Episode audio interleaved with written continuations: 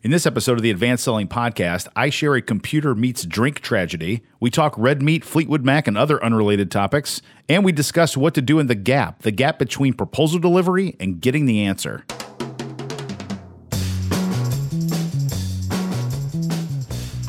Welcome back to the Advanced Selling Podcast, the longest-running sales training podcast on the planet. I'm Bill Caskey. I'm Brian Neal. Welcome back. We come at you every Monday morning. We release a brand new episode. For those of you who are not quite that familiar with the podcast, we try to give you strategies, tactics, tips, and a little bit of entertainment. Would you say it's a little bit of entertainment? Just a smidge. That's what I always say. We're just moderately funny. That's what I always say. Yeah. The advice we give is exceptional, off the charts good. The entertainment, moderately funny. Yeah. That's what it is. Me think. So, hey, if you've not done so, send us an email. If you have a sales meeting coming up, Bill and I love to go on the road and meet with our clients and go see them. And you just did a couple gigs, didn't you? You were out on the road a bunch. I was. In the last few weeks. And all you got to do, if you have a sales meeting coming up and you want a really cool, fun experience for your salespeople, send us an email. Listener at advancedsellingpodcast.com, and just put in the subject line, come see us, and we'll get in a conversation with you about what your options are. We got some really cool options, one of which includes recording a live podcast with your sales team as the audience. That is a really, really cool, fun thing, and it will be a very, very different experience than what most speakers will give you. So listener at advancedsellingpodcast.com, come see us. And we're going to actually give you a chance, we think. We haven't worked out the details yet, but coming in May, we're going to be doing a live broadcast of exactly what Brian talked about. Yep. And we're going to be, the plan is to go live on Facebook. So we will let you know. So listeners, keep in touch and keep coming back. We'll let you know probably the first week in May what that is going to look like. We're just waiting to make sure Facebook is still around by then because there's a little bit of trouble right now. They are. So I had an interesting thing happen to me that's never happened to me in my 21 years of doing this. Ish. Right. I was at a meeting with a new client who's a client of ours and new salesperson at this client. And I was at Starbucks. And I had gotten a refill of my tea. I get hot tea there. Okay. Jade citrus mint tea is what I drink at Starbucks. Good. It's really nice. And I was letting it cool off, so I had the lid open. And our client was very handsy as he talks. And he hit my cup of tea. Okay. And it went directly onto the motherboard. No, onto my computer that was open that I was typing on. Oh. Instantly, the entire cup of tea poured on to the Mac laptop as it was open. Grabbed it real quickly, shook it off. I'm like, okay, I think we're good. Everything's still up and showing. And I start to type, and all of a sudden the window started shrinking and getting little, and then it started showing code and things like that.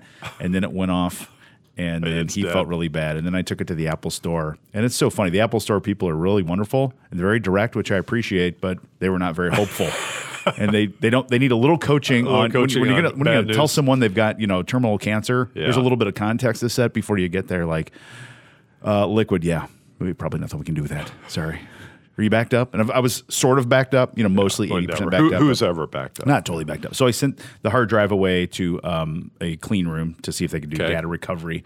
And then I bought a new laptop. Okay. So most expensive coaching session I've ever had. I saw the email. And the poor kid, and he is mortified. Yeah. God bless him. And stuff happens. Yeah. I was my tea. Right. I'm the one that set it there on the table. Yeah. Not his problem. But I've been in his seat before when you do something like, I can't believe I just did that. Did I really just ruin this guy's $2,000 computer? Answer yes. It's okay. I'm not mad, angry. It was a great little lesson in, I don't know why, maybe I'm just getting older. I was just okay with it. There's nothing you can do. Yeah. Yeah, I took it in. I wasn't mad. I wasn't like freaking out or anything.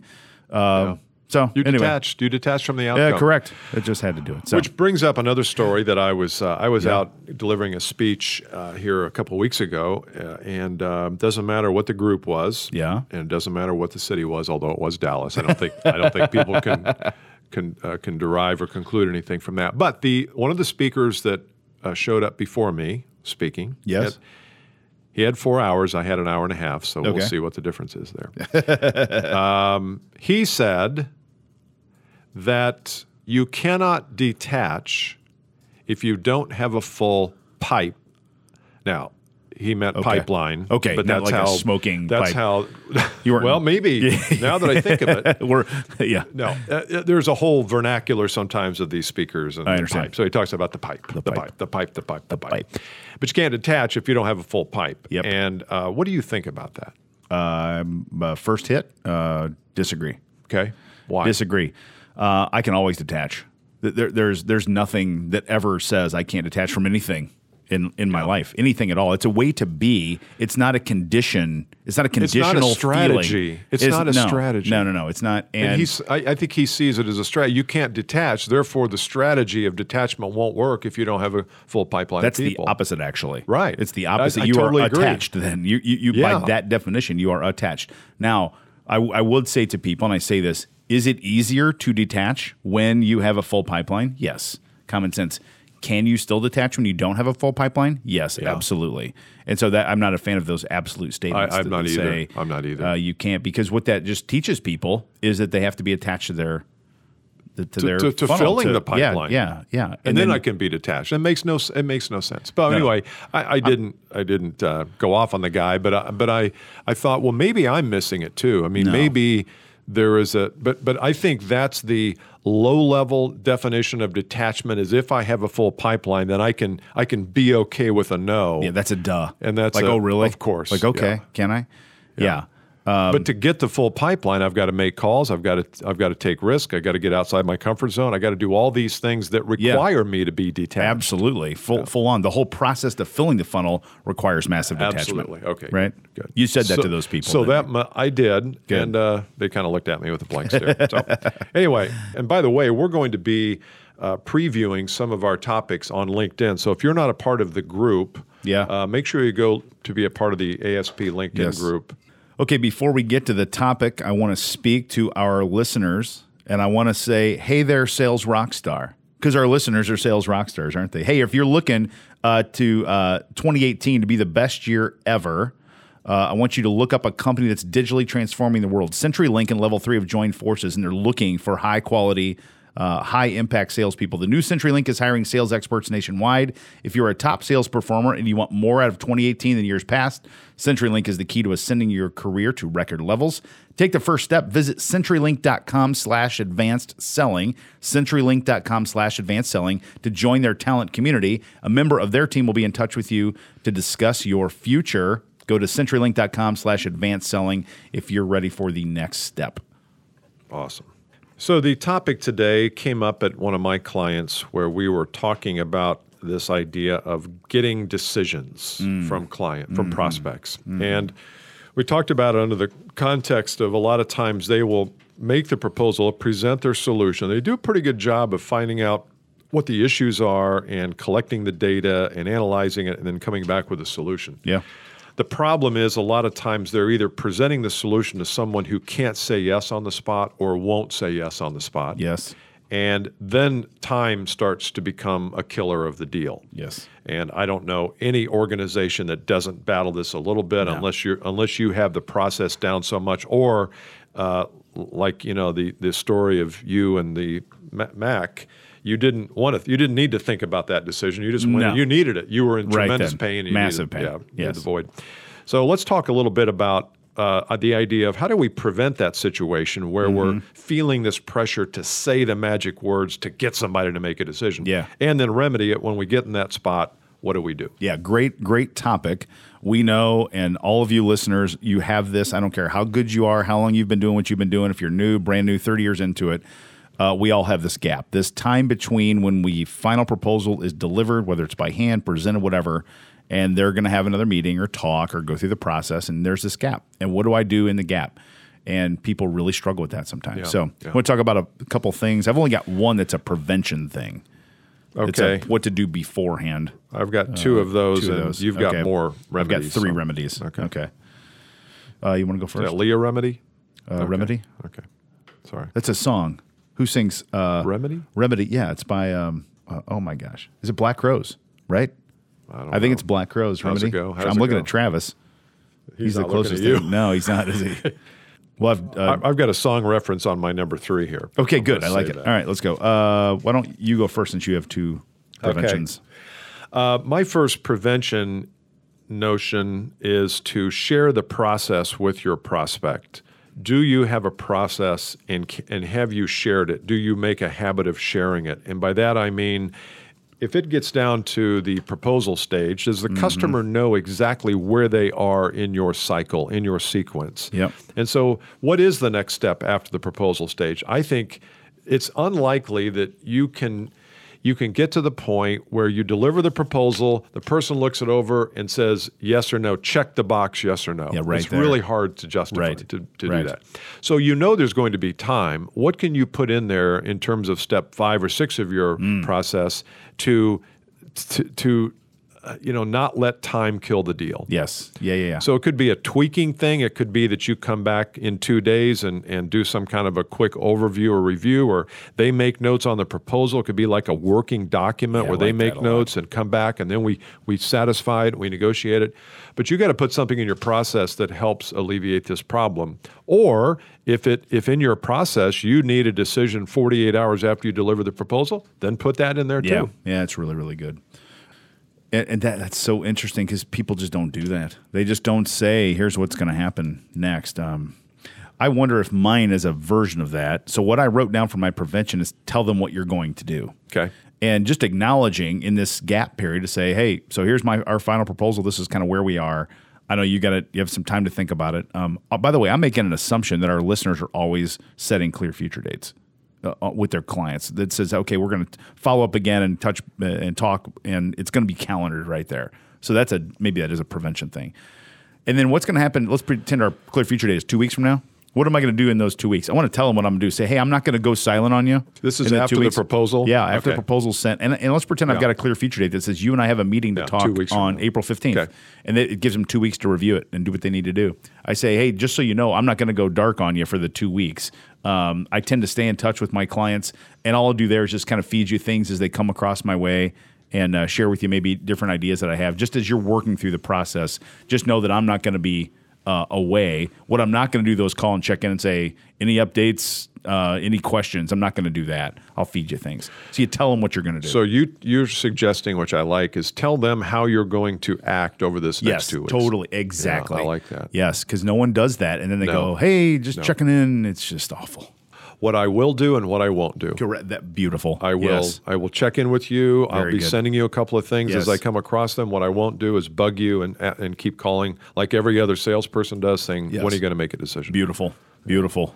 I think if you just do those things, we're going to stop now. Yeah, we could stop the podcast now. Be done. But I've got 3 more. So. Oh, let's keep going. So that's you had. That's all I have for the process. Okay. Yeah. One thing, I don't know if this is really a prevention or just part of the cycle. You mentioned the idea of, I assume we're setting clear futures. I don't know if we can make that assumption because in the work that we're doing together, we find that doesn't always happen. Perhaps not. But also, are we calling on the right people?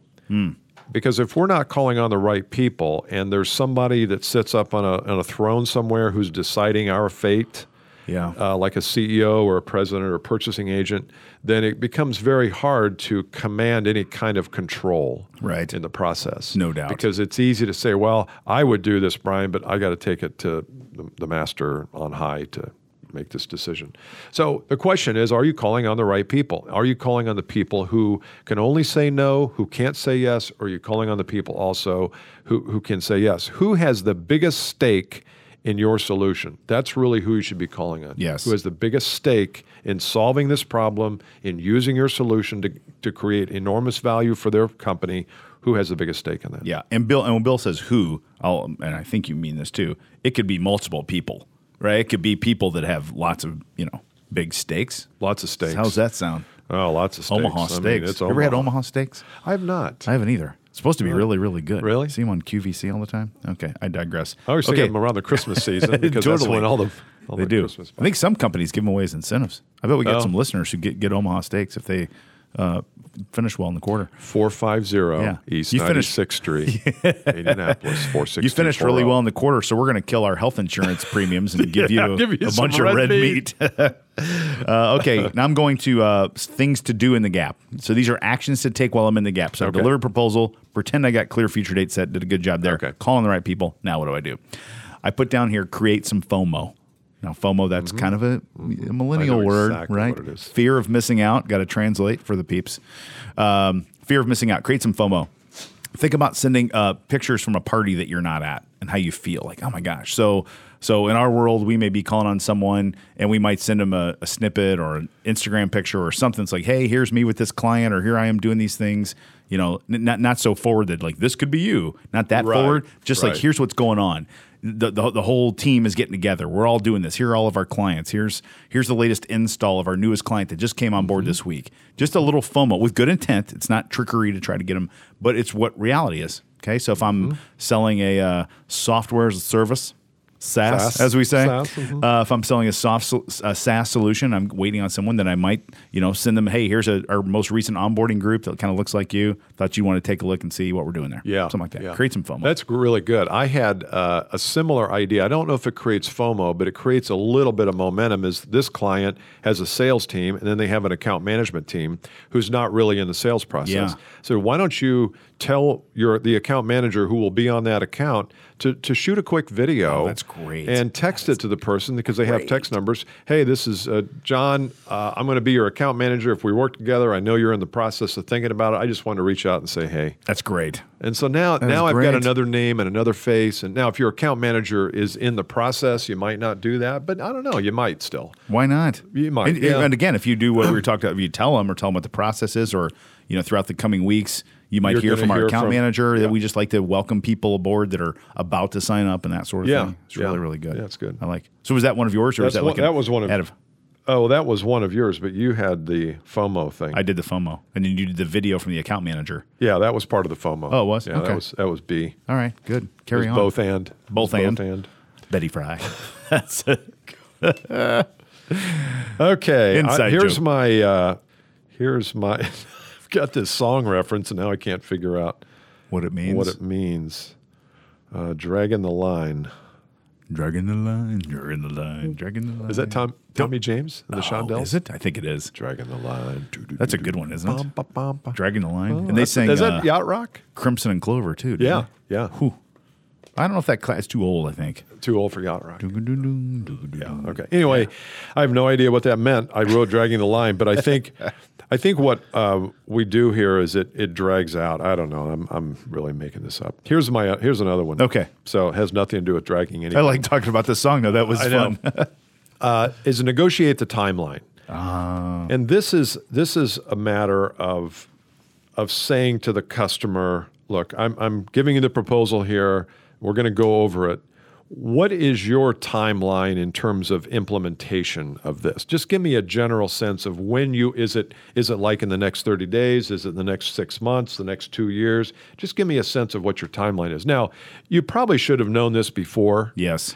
But this is not necessarily a bad question because it could have changed, and I want to resurrect this discussion of timeline because I want to get them thinking, okay, I want this implemented by the middle of May. That means I got to make a decision by the 1st of May, which means I need to have Bill and Brian back in here the 15th to sort out the details. That's great.